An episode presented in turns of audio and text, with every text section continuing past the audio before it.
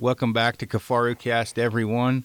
Uh, I'm riding solo because I think Frank was out with the ladies all night. He did not get up early. So, um, but today is ultra lightweight backpacking day, and for that reason, I brought on Kevin Underwood, one of the masters of going lighter weight than I suggest for people to go. Uh, Kevin, thanks for coming on. Yeah, thanks for having me, Aaron. So I've brought up Kevin before on here. Frank and I have because um, you, Kevin um, Underwood, he's from Oregon. He's one of those guys that can.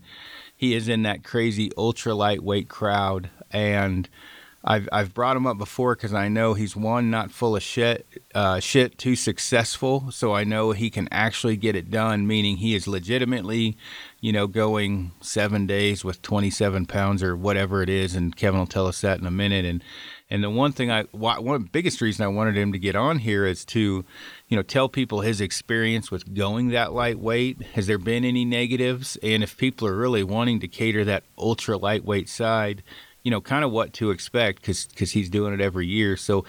Have have you always kind of catered to that lightweight crowd or lightweight side of thinking um, since you started backpack hunting? Um, I've been headed that direction probably since since early on. Uh, when I first started out, I had a, you know, I had a day pack that probably weighed 30 pounds. And, um, once I got into backpacking, I guess I just, I figured that I, it just seemed like I couldn't move every single day, you know, keep my gear on my back if it was too much over 30 pounds and just slow me down mostly. So from there, I ended up reading an article at one point in time about a sheep guide, and I don't know who he was, and this was probably 10 or 15 years ago. And his setup was supposedly right at like 29 pounds for seven days with food. So everything minus water. And then once I read that, I figured, uh, well, if he could do it, then eventually I'd figure out how to do it. Gotcha. Now, when, um, just so, you know, people kind of have context to this, there is, uh, you know, because I'm sure people have heard Frank and I talk about our pack weights. The the reality of it is, Frank and I have probably the same gear that you do within reason of base gear, meaning Frank and I go back and forth between when it's applicable a synthetic bag or a I run Western Mountaineering when I run a down bag, but a, a ultralight down bag, and then we'll run a tarp uh, or we'll run a tent. You know, depending. Sometimes we'll run a bivy. We we don't carry tons of extra batteries, right? We carry what is exactly needed. What kills us is camera gear and optics, and in my case, food because I eat too damn much. But we are we have to carry the camera gear, but even still, if you take the camera gear out and things like that, because I've went over your packing list where you've, you know, just to, to I'm, I'm about five pounds heavier than you are, like apples to apples. And that five pounds is a shitload though. And people don't realize five pounds is a lot of comfort, a lot of food, uh, for some people. Now, kind of go over your base packing list. You don't have to be exact, but you know, how many days are you doing with exactly how many pounds? How much food are you eating a day? Things like that. So, in general, most um, I'll usually hunt. You know, let's let's take elk season, I guess. So, typically, I'm going to hunt somewhere between like 15 and 21 days, but those are going to be in like roughly seven day spurts, probably six, seven days at a time, and then I'm going to come out and if I haven't killed an elk in a spot in a week, then I probably need a new spot or I need to think about something. So, um, anyway, I, I try and get my what you'd call, I guess, my base weight. So everything minus like food and consumables. Well, I count batteries. So everything other than like food and stove fuel. Uh, I typically want that to be like around 20 pounds if I can help it. And that kind of keeps me around like, uh, that'll keep me around like 30 to 35 pounds going in. But I don't really mind food weight so much. I'll carry extra food because I'll just eat the heavy stuff first, and that kind of comes out as I go. So then my real goal is to be to be light coming back out, especially if that means that I can get like an elk out in one trip or a mule or in three trips, I mean, or a mule deer out in one trip, uh, just from not having too much gear weight. Right now, what's your what's your build? I guess that's not always the case because I know a lot of little guys that can carry a shit ton of weight. And in my case, normally you know, I, I try to suggest people to not carry over half of their body weight, which in my case, I break that rule frequently. Um, what, how much do you weigh? What's your build? And are you one of those no, uh, abnormal guys that is a 165 pound dude can carry a 130 pound load? I'm like a little, I'm a little heavier than that. I'm 5'8", like 180 pounds. And so half my body weight's pretty comfortable at 90, 90 pounds is like that kind of load. I can, I can move 10 miles. Um, I've done up to 140 pounds and it sucks, but I think anytime you get up that high, it sucks, probably no matter who you are. Um, anymore, I try and kind of shy away from that because it, it gets hard on, on my knees and my back. And I feel better doing, you know, I can hike 20 miles a day. That's not a problem. So I'd feel better doing 20 miles with, you know, say 70 pounds for each of the two loads and doing 140 in, in one load. Yeah, I, I have to say on my end, if it's all downhill, I'm doing 140. If it's uh or more, meaning you know, because there's some pack outs you have, there is zero uphill where I'm at. You know, depending upon where you kill it, it is downhill and smooth sailing the whole way. And downhill's probably well, not probably, definitely worse on your knees, but physically I can I can make it downhill where they're you know you're not really looking at cardio as much. I'm not trying to you know make any thousand foot climbs. When I ha- when I have right. those thousand foot climbs or whatever, um, I can still do that. It is just a suck fest. So for me, like the pack out is is really uh, the amount of weight is dictated on the terrain. If it's all downhill, I'll suck it up, buttercup, and throw in whatever I can fit in my pack and head out.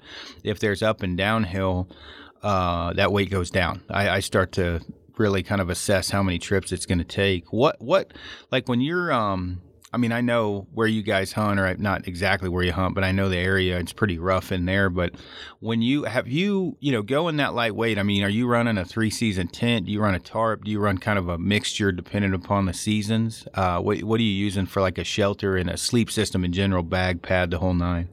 So pretty much uh, early season stuff, always a tarp. I really like the tarp just because I can get it up like let's say six feet off the ground. I can walk under the thing um, which is really nice. I don't like, I hate the thing being in a little tiny tent and like sitting up and rubbing your shoulders against the wall and dripping condensation all over yourself in the morning, your bag and everything else. So I go to a tarp, uh, once like the first of October rolls around up there around tree line. Like there's, it seems like it snows at least some every week. And then I go to, uh, a one man Hilleberg, uh, the Akto, which I guess is kind of a four season. It's right in that kind of the lower end of four season range.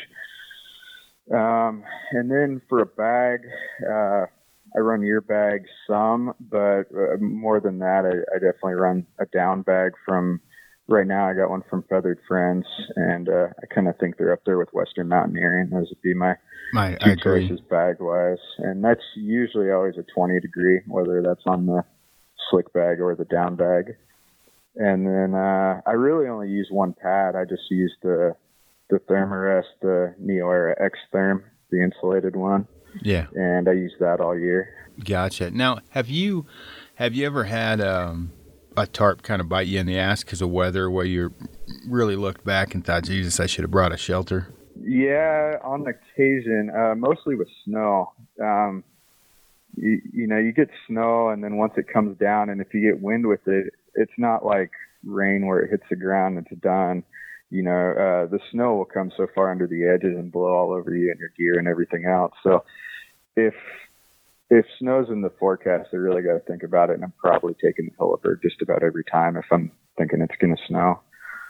Yeah, no, I I uh, I think you and I are pretty close. Same with Frank on the as far as on those lines. Like, and I'll run a bivy sometimes with a tarp, depending upon, you know, our tree line is is much different than yours. Um, you know, not saying the weather's any different because it's not. I mean, tree line's tree line, and and uh, I mean, seventy five hundred feet in, in Oregon, in in my opinion, is equivalent to eleven five here in Colorado. Um, just just for the simple fact, your tree line is about seventy five hundred in it, something like that.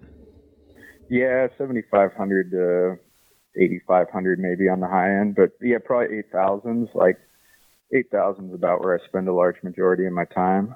Yeah, and we're we, you know here somewhere around 11, 11.5 is tree line. You know what? You, at least you're getting into the sparsy pine and bristlecone, and definitely where you're going to get the shit kicked out of you by weather. Um, and uh, I don't run the, the, the Akto anymore from from Hilleberg as much. I'll, I'll run uh, I run a Niak and an Enan, um, you know, depending I guess. Um, and it they're not quite as robust as an, an Akto, but um, I, I, run a Soulo sometimes as well if it's really really bad, especially those October goat hunts at 12, 13,000, just for the fact it can handle more wind. But that's a it's a five pound. It's well just under five pound one man shelter, so I really.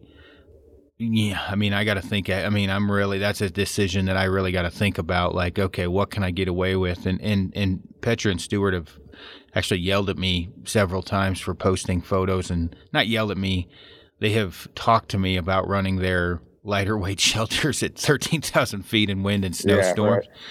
But I, I think what people, one of the reasons I want to get you on here is, is uh, people need to understand when you go that lightweight or you cheat the system a little bit, you need to have the, the field craft or the woodsmanship to be prepared to know what to do if if shit goes sideways. And and most people from from what I'm finding out don't. And you were basically raised in the woods since birth. Like you hunted as a kid. You were you're born you you weren't born in the city and just all of a sudden watched social media and thought fuck I'm going to go hunting. Like this is what you've done. And I mean you, you work in the the you work in the you're you're a timber cruiser? What do you do yeah, I cruise timber mostly and a little bit of other stuff. I own a forestry contracting business. Um, but you're right. Like that puts me in the woods. I mean, just that alone, say 250 days a year. And then, uh, give or take, I take probably more vacation than that, but you know, a couple hundred days a year there. And then I spend 60, 70 days a year in the field actually hunting. So, you know, I'm used to being in, in the weather and being outside. And so I think that goes a long ways, you know, whether you're doing it to, to hunt or whether you're standing out there all day because you have to and, and hiking through that crap. Yeah, oh yeah, for for sure. Do you got like advice wise, like because you know where we we give you shit, um, like on Kifaru Insiders, or will people message me and be like, "Well, I've been talking to Kevin, and I'm going to try and, you know, do, you know, seven days in a 3,000 cubic inch pack and I'm going to run a quilt and, uh, you know, and I'm like, hey, have you ever, have you done this before? Because Kevin actually knows what he's doing. Like you. Yeah, right. You know, where. Uh, it's, I guess the thing for me, and I mean, I'll admit to people up front, like it's not always the most comfortable and it's not always you know, you gotta sometimes you gotta baby some gear. I try and I think people would be surprised actually if they knew what I use because a lot of it's going to be stuff that's not the lightest. It's on the heavier end or kind of in the middle ground, but it's a matter of just for me cutting items out. But where it's going with that is I I would rather be on the mountain. There's not anything that's going to send me home, even if uh, even if I'm miserable, because I like being up there more than I like going back to the truck and drying out. So, you know, I know if if that's an issue for people, like then they're going to need gear that's more comfortable to keep them there. But that's not going to be an issue for me. So I'm just trying to keep myself alive, basically. And uh, you know, with that, like there's ways to cut weight for sure. Um, I tried the quilt thing. Speaking of that, but I don't think it's for me. So I'm actually back to a sleeping bag now. Um, but the biggest thing is just going to be like I think really going through people's list and like looking at stuff and asking them if they've used it in the last you know two or three years. If you haven't used it in the last two or three years, it can probably go. Yeah, I mean, I do the same thing. I'll I'll have people even the last two trips and say, lay your gear out. You know, on the right side of the line is what you've been using. On the left side of the line is what you haven't used at all. The shit on the left side of the line you can usually leave out of your pack totally. And and I read a lot of gear lists, and I'm sure you do too, of guys coming out west that you know they've got socks for every day, they've got a change of pants, they've got a lot of things that. I mean, I might carry one extra set of socks. Normally, I do because I can, you know, dry one out and wear the other one. Um, you know, or or you know, if they get funky, I can rinse them off in a creek, hang them to dry, and wear the other set. But we pretty much what we're wearing in minus rain gear and a puffy jacket is that's what we've got. I mean, that's all we we bring and you know, we don't like batteries. If it's a five day trip, I don't bring extra batteries for my headlamp. I do have like a backup Petzl E light, which I carry in my, my chest harness, but, uh, you know, I don't bring. You can what if yourself into a 70 pound pack for five days, real, real freaking fast. And I would imagine, like, when you look at your gear list, there is no extra necessities or luxury items for the most part. It's, it's just whittled down to exactly what you need. Now, do you run I, I've never I haven't I don't run spreadsheets or I don't weigh anything because I what's in that pack I know I need it and so I it doesn't really the the weight of that item is inconsequential because I've got to have it anyway. Just if if a spreadsheet tells me it's heavy, I still got to carry it. So I really almost don't want to know because I mean I need what's in there and and I've got my gear list dialed and I I don't cater to the I have a bigger pack I I put more stuff right. in it because I I got what I got, and it doesn't matter what size of pack I have. It that that's the shit that I need. Now, do do you run uh, spreadsheets and stuff like that where you get really anal on the exact weight of everything, or do you just put in your pack what you need? So I do. I do have a spreadsheet, and uh, the reason I started with the spreadsheet is I actually don't use it at all when it comes to packing before I leave on a hunt. Like it's it's out the window at that point. The reason I got into using a spreadsheet was in the off season, let's say come like November, December, I'd sit down and originally, you know, I weighed out every single thing I had and and put it in a list and like and looked at my gear list and like, okay, these are the areas that you know I think I could probably cut a little weight. Um, you know, and then you can. I use Excel instead of some of the online sites. I like Excel better. But then I go through and with the sum at the bottom, you know, I could just delete out an item like, oh, I didn't use this. What happens if I take this out and kind of go from there. But by the time, let's say July or August rolls around, I got my gear, like it's over at that point. If I need it, I'm taking it. It's either in the pack or it's not.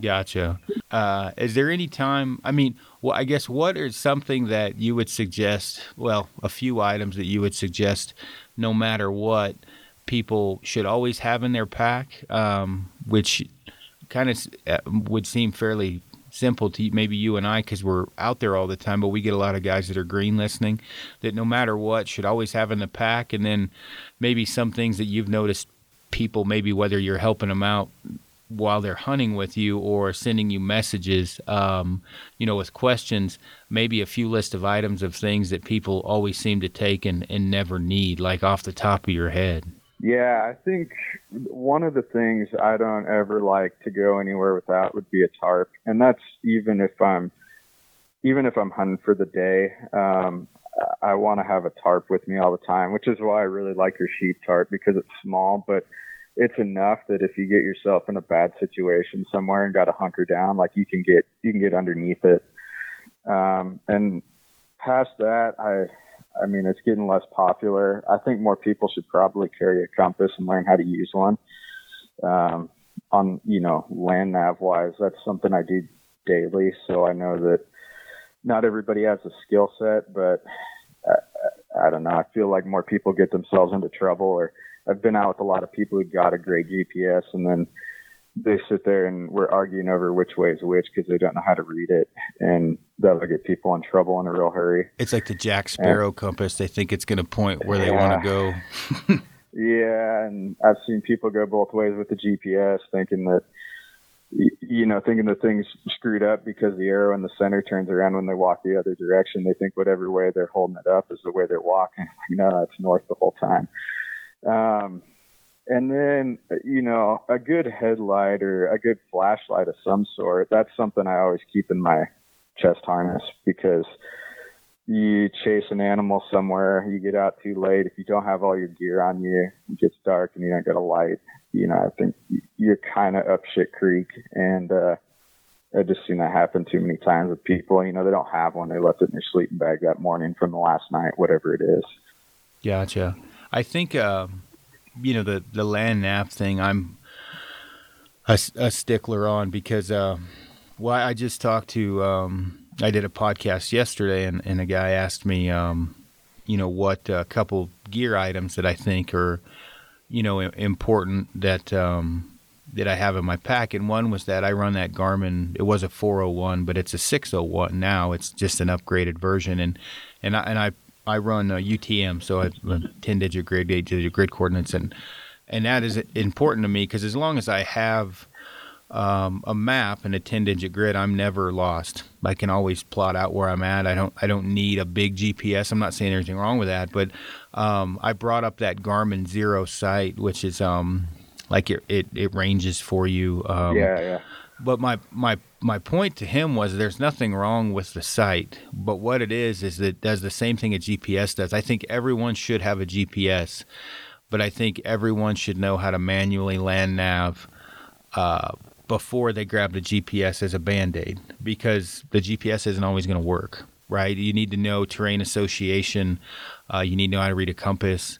Um, you know, common sense things, the direction most commonly that rivers or creeks are flowing. Um, you know, just simple shit like that. And, and I think that that Garmin Xero sight, I don't think there's anything wrong with the sight, but it's a band aid for people that haven't done their due diligence in, in, in judging yardage. I'm not I'm not saying that there's anything wrong with putting one on your bow, but for the most part, the people that I know are putting it on their bow have not spent any time practicing judging yardage. Same goes for GPS. And most people don't even know how to work the GPS, let alone a compass. But it, they're trying to use it as a band aid um, for, for skill. And some things you can't practice if you're living in Chicago, Illinois, right? You cannot. Right. Pretty hard to go backpack, but you can practice land nav anywhere. You can practice it in the city. You can you can learn to land nav without being in the wilderness. You can do it anywhere you want. You can, long as as long as you have a map and a compass, you can practice. You can learn it on YouTube. You can learn it wherever, and then go get hands on. And I I think um, fieldcraft is like a lost art. A lot of woodsmanship skills that are just not being. Um, I mean, you and I are basically from the same place. So running a chainsaw at ten years old, splitting firewood, is not abnormal. Where you compare it to a kid. How many kids nowadays do you know um, are running chainsaws at ten years old and splitting firewood? Yeah, not very many. It's hard to find somebody even owns one. Yeah, and I mean, I remember my my dad and his friends um, kicking the shit out of me because I was screwing up sharpening the chainsaw when I was pretty young. Where, you know, nowadays, if I if I handed my daughter a file who who's above most for kids, um, and showed her how to you know sharpen a chainsaw, that would be like this epic. It would be fun because it was so far out of the norm. Where for me, I was like, son of a bitch, I got to sharpen this thing again. Where for her, it'd be like, oh yeah, I get to play with a you know power tool because no, right. no one is doing that anymore. And along the lines with that is like building a fire you know? Um, common sense stuff that people just don't think about. Um, and a lot of that goes along the lines with how much one you can suffer and how much you can get away with leaving out of your pack because of you know your your field craft or whatever is a little bit higher than than others. Um, I mean, when you when you're heading out, I mean, do you uh, like clothing wise? Are you following the um, the merino wool base synthetic mid and outer layer? Like, what do you what do you run clothing wise? Uh, I I did for quite a while. Uh, I don't particularly care for merino anymore. It just dries too slow for me. I sweat quite a bit, and um, so I run synthetic all the way through, like from against the skin out. Um, so I run a synthetic shirt, synthetic pant. Uh, I use the piranhas for the pants and use those all year round. And um, and a nylon shirt. So on occasion I run like the Sitka lightweight one, and then the rest of the time I actually just use like a, a hiking shirt from Columbia because those things are like 99% nylon and they dry super fast. And then a synthetic mid layer. I know you like kind of the weight of Oh, like that Sitka heavyweight hoodie, I think it is. That one in the the Swazi, both just kind of a heavyweight fleece with a hood. Yeah, so that one's like slightly warm for me, so I use that Sitka midweight one a lot. And then I'll use a puffy jacket and and rain gear essentially. And those the puffy jacket and rain gear are kind of the two things that like change as the as the season goes on. I'll, I'll keep using that same mid layer and base layer and pant, but as the season progresses and gets colder, I'll bump up to a heavier puffy jacket, and then when it gets late, I go to you know, a real heavy set of rain gear, I guess.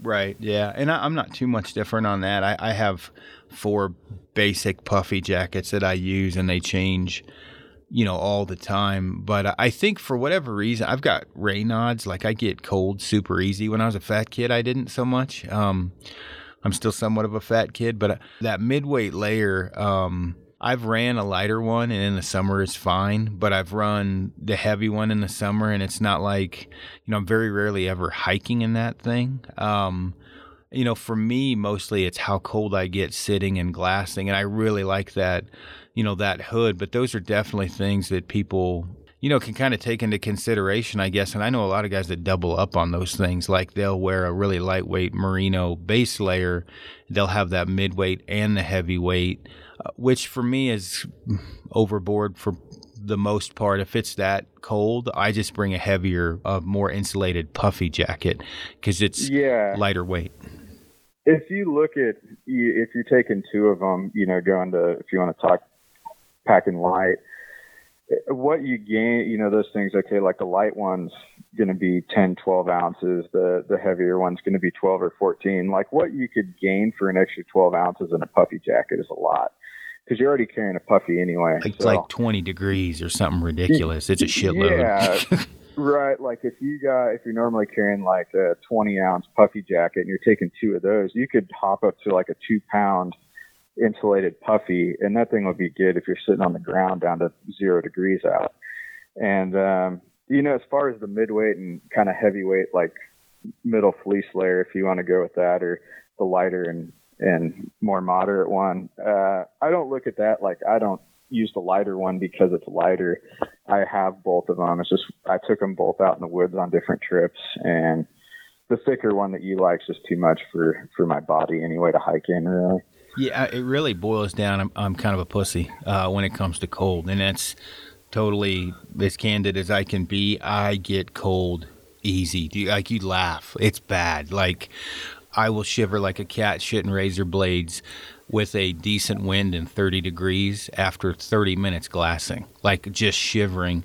And so, just from the amount of time I've been in the field, I know when I need to run compared to like you know your our our gear list will probably be a lot of the same, but you may run yeah. your puffy jacket at a certain degree may still be a pretty ultra lightweight where I've bumped up my pumpy, puffy jacket because I'm I'm I'm going to get colder easier. And I, I run um, I have some uh, like hydrophobic down uh, puffy jackets, the the Kifaru Lost Park Parka. Um, you know, I have uh, a couple kind of cheaper. They're Primaloft one. They're not cheap insulation, but they're a little bit, I guess you could say, um, uh, disposable puffy jackets that I'll wear in real moderate uh, temperatures yeah. just to have one. The the Lost Park parka I run um, a lot when uh, like when I know whether there's going to be a lot of rain and sleet and issues, and I just don't want to take the jacket off and worry about getting it wet. Um, that's where I really like that Lost Park parka. But when I'm going like super ultra lightweight, I'm not so worried about rain. Um, I run a like a nine actually it might be 950 fill. It's it's nine or 950 fill hydrophobic down, and you know it compresses super small. It's probably six ounces lighter, maybe even eight lighter than my Lost Park parka. But I, there, it is fragile. I mean, it's I mean it. The outer shell is like a you know 10D or something ridiculous, like you can fart and rip a hole in it. But it doesn't weigh much. It is nice to carry, and it is very warm. I just got to know, you know, you got to know what you're getting into.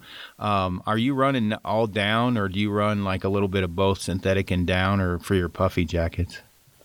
I like synthetic a lot better for puffy jackets. I do have a down one, same deal, uh, 900 plus fill, and with like I think it's got three and a half or four ounces of down in it, so it comes out at 11 or 12 ounces total.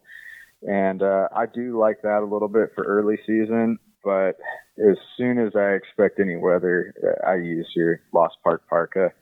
Like that's probably my favorite synthetic one I got. And as much as the hunting community probably bashes on Patagonia, I do kind of like their stuff too. And I use their, uh, let's see, I think it's the the Neo Air or the Nano Air it's essentially like Sitka's Kelvin Active Jacket, but Patagonia came out with it like two years before Sitka did. and uh, I've been using that since then. So I like that as like a lightweight synthetic puffy. It breathes and dries really fast, and then uh, and then the Lost Park Parka definitely if the weather's going to get bad. Yeah, no, no, for sure. And I have to say, I mean, hats off to Patagonia and not bashing any outdoor uh, hunting clothing company, but whether it be Mammut, Rab, Patagonia, Arc'teryx, whatever we're coming out with in the hunting line, they came out with already. Um, in in my opinion, there's nothing that is revolutionary that we're coming out with that hasn't already been done. Um, you know, by one of those uh, one of those companies or, or other backpacking companies. Um, the uh, the the Kelvin the Kelvin Active is a is a is a great example because I love that jacket and I and I have that Patagonia jacket you're talking about. Amy wears it a lot, and uh, there's a few twists and turns aside. There's a little bit of differences in the Kelvin Active, but for me that's a great jacket. Um, uh, either when it gets colder to add to my intermediate fleece layer, and I'll even put a puffy over that because, like I said, I'm a weenie, or um, it may be something because it is pretty quiet. You can bow hunt in that thing that yeah, it's awesome, dude. I, I like hiking around. I'll hike around with that thing on, where I'm not moving super fast, but it is pretty cold. Um, you know, and and it dries really quick. I mean, the thing. I I love that jacket. It's it's um. I, well, Adam got one, and he didn't really like it. I don't think he understood the concept of it. I'm like, dude, it's not a sit in glass for an hour and a half jacket uh, in the cold. It's a keep an on haul ass jacket and stay warm. I mean, it is unique, and I think some people do. I've had a lot of questions about it, have trouble wrapping their head around why they would have a puffy jacket that wouldn't keep them warm just sitting there for a long time. But it, has got a niche, and for mountain hunting, especially above tree line, it's a niche that that uh, I fill with that thing quite often. It's been it's been a great piece of kit. Yeah, that that idea is awesome and I really like it. And usually where I use it is I'll take I might even take out like that that middleweight fleece layer and I'll put that jacket in with the you know like a heavier puffy like your Lost Park parka and I'll use both of them and that would be in colder weather situations but as well as that thing breathes and as quiet as it is like you can still stalk and hunt in it it's uh that's a pretty killer setup because it, I mean that thing dries so damn fast too. You can be out in the rain and get soaking wet, and that jacket's dried through in 40 minutes. Oh yeah, yeah, for for sure. Um, yeah, it's been it's been great. Um, and and on a backpack hunting uh, side of things, the ability to be able to dry shit out is is huge. And, and and even if you're talking about drying it out because you've got five hours of of sun popping through, or uh, in some cases, I'll throw in some wet gear uh, in my synthetic bag, and uh, you know it'll get fairly dry overnight. Sometimes totally dry. Sometimes it just is lukewarm when I wake up. But um, clothing that can dry out is is huge. I do wear like a super thin merino base layer. Um, it's an icebreaker, like a 140 weight T-shirt. It dry. It does dry fast because it's thin. Um, I'm kind of like you. I do still wear um, like um, somewhat frequently um, like a, a, a, long sleeve, pretty thin synthetic base layer.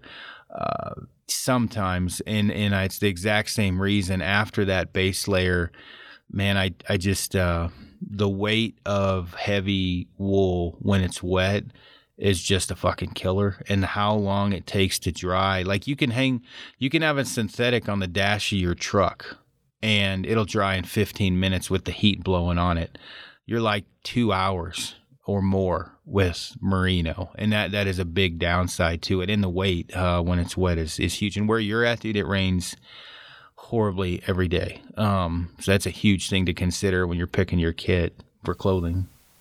Yeah it rains a lot. And um, I, I did the merino base layer thing for quite a while. And i guess i don't know about you. I only carry you know the only base layer i have is the one i wear in. I don't bring another shirt and so if that thing, you know, if I sweat in it or it gets all wet, I'm wearing it till it's dry. And with like a nylon kind of based fabric, that thing's going to be dry. If it's sunny out, it's going to be dry in 20 minutes, 25 minutes.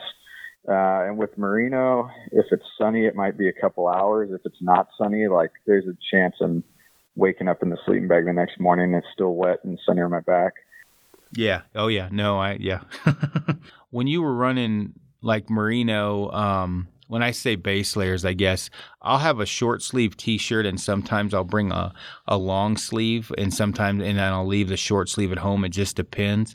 What the base layer, I really only wear merino up against my skin, um, just to help with the funk factor, and so it's a pretty lightweight you know base or whatever so just so people don't get confused i just use that almost as a um, a barrier to help with the funk um, with the other layers because I don't stink as bad as some. Like it takes a few days for synthetic to really stink with with me, but um, man, I've some smelt some guys that are like a sack of assholes in 24 hours wearing synthetic.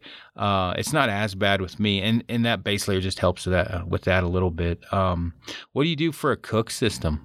Like um, you know, do you run the same thing all the time? And what is it? And when do you change?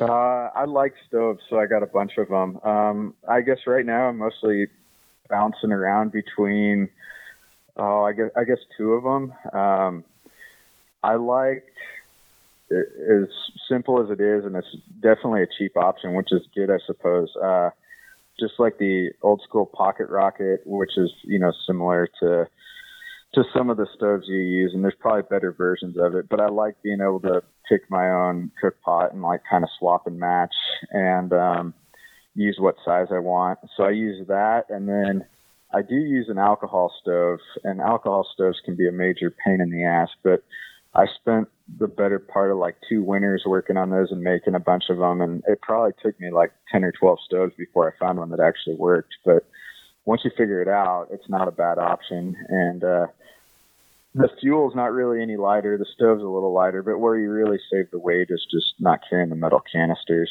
for your fuel.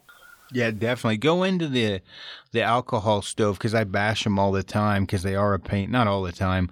I'm not a a fan in inclement weather of of alcohol stoves. I think in for for me in summer conditions, it doesn't really um, eh, they're great. Um, you know, I've even used Esbit stoves before, which really aren't that efficient either. I mean, you can do better with an alcohol stove, but, and then they smell like shit too. But um, kind of go into the alcohol stove when you would use that, how much weight it's saving, um, you know, in general, and, and the negative sides to it and the positive sides.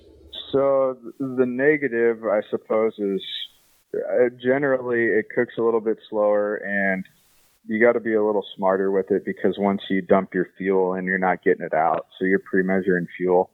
So you kind of got to have a feel for the stove. Otherwise, you're just going to take extra fuel. And uh, I guess the other downside is if you spill that fuel, you're kind of shit out of luck because you're going to have to pour it into the stove. Whereas like the canister, obviously it's contained and you're not probably going to accidentally lose the whole thing. Um, as far as use, um, the one I have, what made the difference for me is okay. So typically, you got like an alcohol stove, and you'll light it, and what happens is it warms up, and the alcohol kind of vaporizes, and it comes out the little jets or whatever, right? So with the one I use, I found a design on YouTube sooner or later, and it uses a wick. And so with the wick, um, you know, if you have a, a the other type where it vaporizes as it heats up, that thing's heating up and you put like freezing cold water in a pot on the top of it, sometimes it'll put the stove out.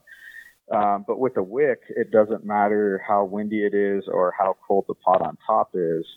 And so that thing, once you light it, it's it's lit the whole time. It's not going out till it's out of fuel. And um, more, I it's a great stove. I typically really only use it if I'm not cooking a lot. Like I don't want to have to cook anything other than like boiling water in it. And since it is a little slower, I'd use it probably like early season where I'm only like cooking maybe one freeze dried meal and like one cup of coffee a day. Um, but as soon as I go to something, I like coffee. So as soon as it gets cold, I'm going to drink three or four cups of that a day and maybe eat oatmeal in the morning that's hot and, and probably cook a freeze dried meal. Then I'm going to go to a canister stove because it's just easier. What are you running for a canister stove normally? Uh, mostly that pocket rocket. You, you um, never deviated tr- from it?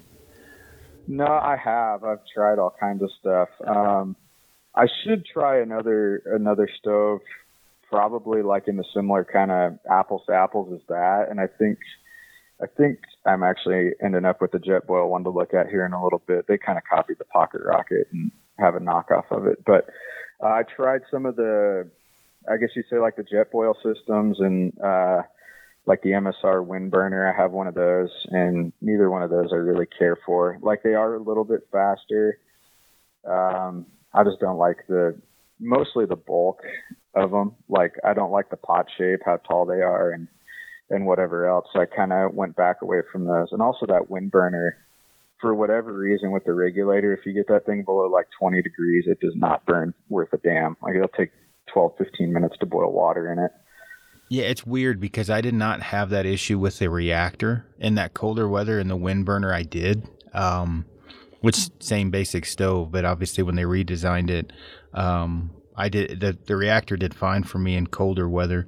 Uh, I have to say, uh, I, I ran a um, for the last couple seasons fairly frequently. I'm kind of like you. I have a pile of different stoves, and I ran a um, a Windmaster from SOTO, which is kind of like a Pocket Rocket, a little bit lighter version, and uh, Evernew cook set. Yeah, I think um, that's the better version, probably. To be honest, is that SOTO. It, it, I I had the newer Pocket Rocket just for a couple weeks, just to, for you know testing or whatever, and there was a little bit of difference, a um, little bit better in the wind, a little bit wider, a uh, little bit lighter um, with that Windmaster. But with that Evernew cook set, especially if I don't bring both pots, I'm down to like I think it was that seven and a half or eight ounces for the the pot and the um, the Windmaster the cook set. Um, dude that's hard to beat. And that's for a big pot. And you know you look at it's a pound for a well it's 14 and a half ounces for a reactor um, an msr reactor. And then uh, you know i think um, what are you at for uh, what's a pocket rocket? Is it like seven ounces or something? What does that thing weigh? With the pot or without it oh if you keep it in a little plastic case it's it's actually pretty light it's like three and a half or something and then like to something if you take it out of the case and just stick it in the pot. And I use a pretty small pot. I use an Evernew. Uh, I think it's like a 570 milliliter. So basically, I just want to boil 16 ounces, and that's all that's good for. And and that's what I've got one of those inside of a of a bigger pot when I'm not too weight conscientious. So I just um, uh, basically, one of them's for my coffee, and one of them's when we're dehydrating our meals, and then that way my coffee doesn't taste like ramen, or, or vice versa. Um, and I'm cooking for two usually with that that system. But I mean, there's something to be said for um, it is a very simple system. I, for the life of me, I hate Jetboils. One for their stance on hunting, and I've had people tell me, "Oh, I called and asked them." I'm like, "Oh, I'm sure you did, and I'm sure they told you what they're supposed to say." But I've talked to very high up people at Jetboil. They fucking hate hunters. Like, don't buy a Jetboil. Yeah. They suck. But I've had Jetboils go down. They're not the most efficient. Um, you can't. Um, when I say a Jetboil, a reactor is the same way. They aren't as versatile. They are a little bit more bulky. They are a little bit heavier. Um, they're not that. I mean, as far as efficiency goes, the reactor is more efficient than that SOTO system I have. But when you talk about efficiency, they're not more They're not so efficient that it outweighs that eight ounce increase in weight. When you start to you know what I mean? Um, yeah, it's not it's not even close to that. You might save half an ounce or an ounce of fuel over a week. Yeah, maybe. Yeah. and I think the other thing I'd mention, and this kind of goes into how I think most of the time, but my big issue with like the system stoves, like the reactor, I haven't used a reactor, but something like that.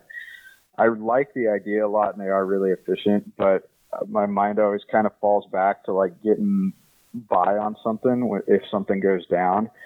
And by having something like that, a stove and one of those Evernew cook pots, like I don't know how many times I've pushed to hunt an extra day or, you know, maybe didn't have quite as much fuel as I should have or what, like I can set that thing on top of fire and I can cook in it or heat up water. But you start taking one of those system stoves, like a WindBurner or something, it's really hard to put that on top of fire and, and heat water in it. No, you're you're hundred percent correct. It's also not that cooking fish or uh, squirrels or whatever something people do a lot. It is easier to cook, um, whether it be grouse or or fish or whatever, in that Evernew cook pot I have, um, in comparison to a um, like an MSR reactor or one of the the, the systems. And, and I like the reactor. It's I think it's the most bomb proof stove out there. But there's downsides to it. Um, and in that Evernew cook set, I can throw some olive oil in there, regulate the heat a little bit better, and uh, and actually cook that. You can't do that on, on one of the system stoves worth a damn. I mean, you, you could. It just doesn't work worth a shit really. So that's another thing. Um, is there any other like gear, like highlights or tech tips, tidbits, or anything else that you've kind of learned along the way? Um, you know that you you know kind of let people know. Yeah, I suppose. I mean, basically, what I did is I I just kind of over the years went through every single item, whether that was as small as you know a headlamp or you know as big as a, a shelter, and kind of just like picked my way through each one over time and tried to really you, you learn the stuff and and learn how it works and and try and build a system of gear that doesn't go south or that you have some like fail safes in, um, which helps a lot because if your stuff, you know, if you got a backup plan, then at least if something fails, you're not having to come off the mountain. Um, kind of back to something earlier. I think one of the, you know, we are talking about land nav. I mean, that's almost as important as any piece of gear. I mean, how many guys do you know that have found a great animal and like went on a stock and then didn't uh you know didn't end up they ended up in the wrong spot in other words. Like they came in on the wrong ridge line or something else. Like that's all back to land nav. And the gps can kind of cover out the band-aid a little bit but if you can't look at your gps map and like tell where that animal is on your gps it still doesn't do you any good.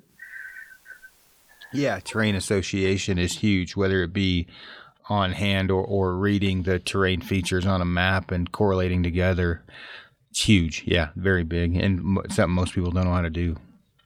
Yeah, and I mean, uh, my theory on gear is basically to cut weight where I can, and then there's certain things like if you're to look at my gear list where I'm not going to cut weight on. Like I still don't really have an ultralight tripod, and I don't have an ultralight spotting scope, and the reason for that is like I want to be as efficient as possible and and cut the pack weight down so I can move better. But at the same time, if you do all that and you can't stay on the mountain or you can't glass well enough, like you're defeating the whole point because you're you're there looking for an animal to hunt.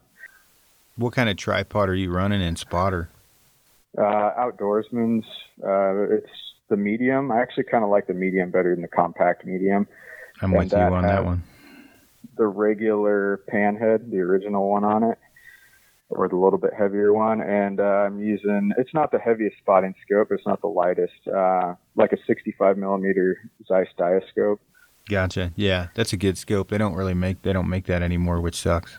So that whole package, I mean, if you look at if I put that in my pack, like my pack without foods at 20, 21 pounds somewhere in there, and that's a little over seven pounds. I got to seven seven and a quarter pounds out of the twenty, which is a huge chunk of the weight. But if you need it, you need it. Like I'm not going to cut weight on optics, and I'm not going to cut weight on on my bow or something stupid like that.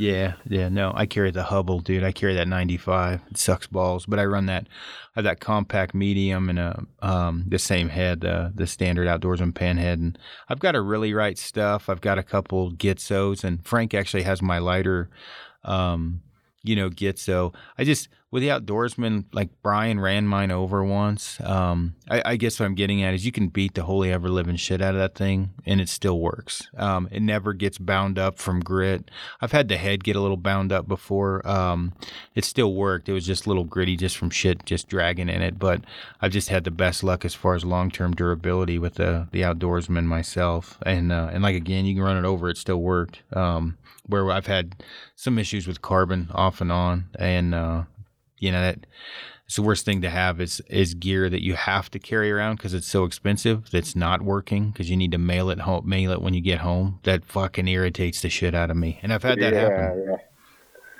yeah and uh, the biggest thing on that tripod for me is it doesn't have those little twist locks because I've broken too many of those in the past in the cold on other tripods. They get brittle and they snap in there. You know, it's 15, 20 degrees out and then your tripod's down. Yeah. Oh yeah. No, I had a carbon tripod. Uh, the the vertical rod snap in half out east um, in a high wind.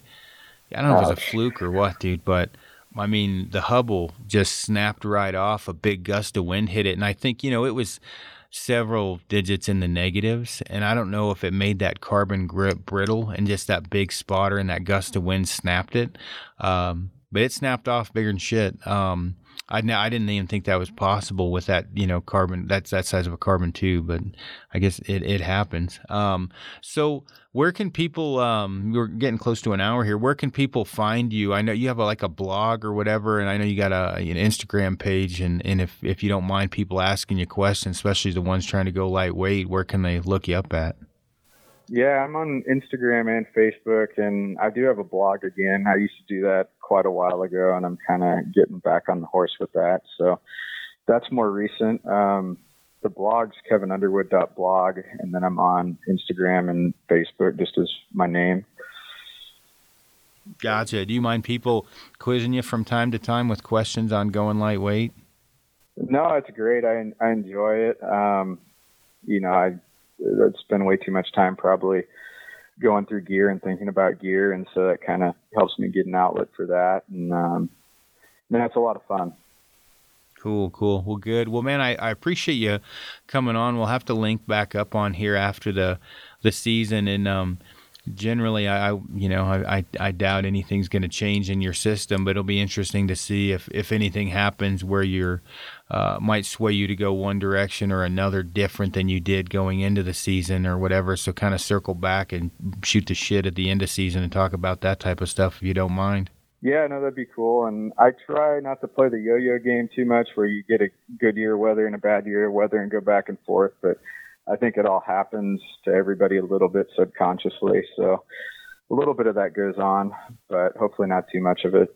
I talked about that yesterday, that exact thing where a guy goes in with a tarp, um, or let's say a, Hilleberg goes in eight miles, gets his ass kicked. He's like, screw this. I'm running a, a, tarp this next trip. Takes a tarp the next trip. Uh, weather's horrible. Pack end's not as bad. Forgets that first trip, goes back to a Hilleberg. That kind of shit happens all the time. It happens to me too. I mean, your your trip, depending upon the suck fest it was and what caused it, your gear might change. And luckily, I have a pile of gear, so the yo-yo game doesn't cost me. I'll just grab something different off the shelf. But yeah, the yo-yo is is definitely a good way to put it because you can your opinions on gear can change drastically from how much your ass got kicked from one trip to a next. And and truly all the gear is still good. It just wasn't maybe as applicable for that specific trip as it would be for for a different one. And um, definitely my gear changes a bit when I head out west uh, meaning the wet side. Um, things change. Doesn't rain that much in Colorado. We got to deal with altitude here where you're at. You're dealing with rain. So yeah, I'll be be interested to to to see how all that goes. And uh, and Adam's going out with you too, right? Yeah, he's coming out for a week. Um, so hopefully that goes well, and then I'll be out for I don't know a few more weeks after that. Cool, cool. Well, good luck, man, out there, and definitely let's link back up after season. Yeah, sounds good. All right, man. Take it easy. Thanks for coming on. All right. Thanks, Aaron.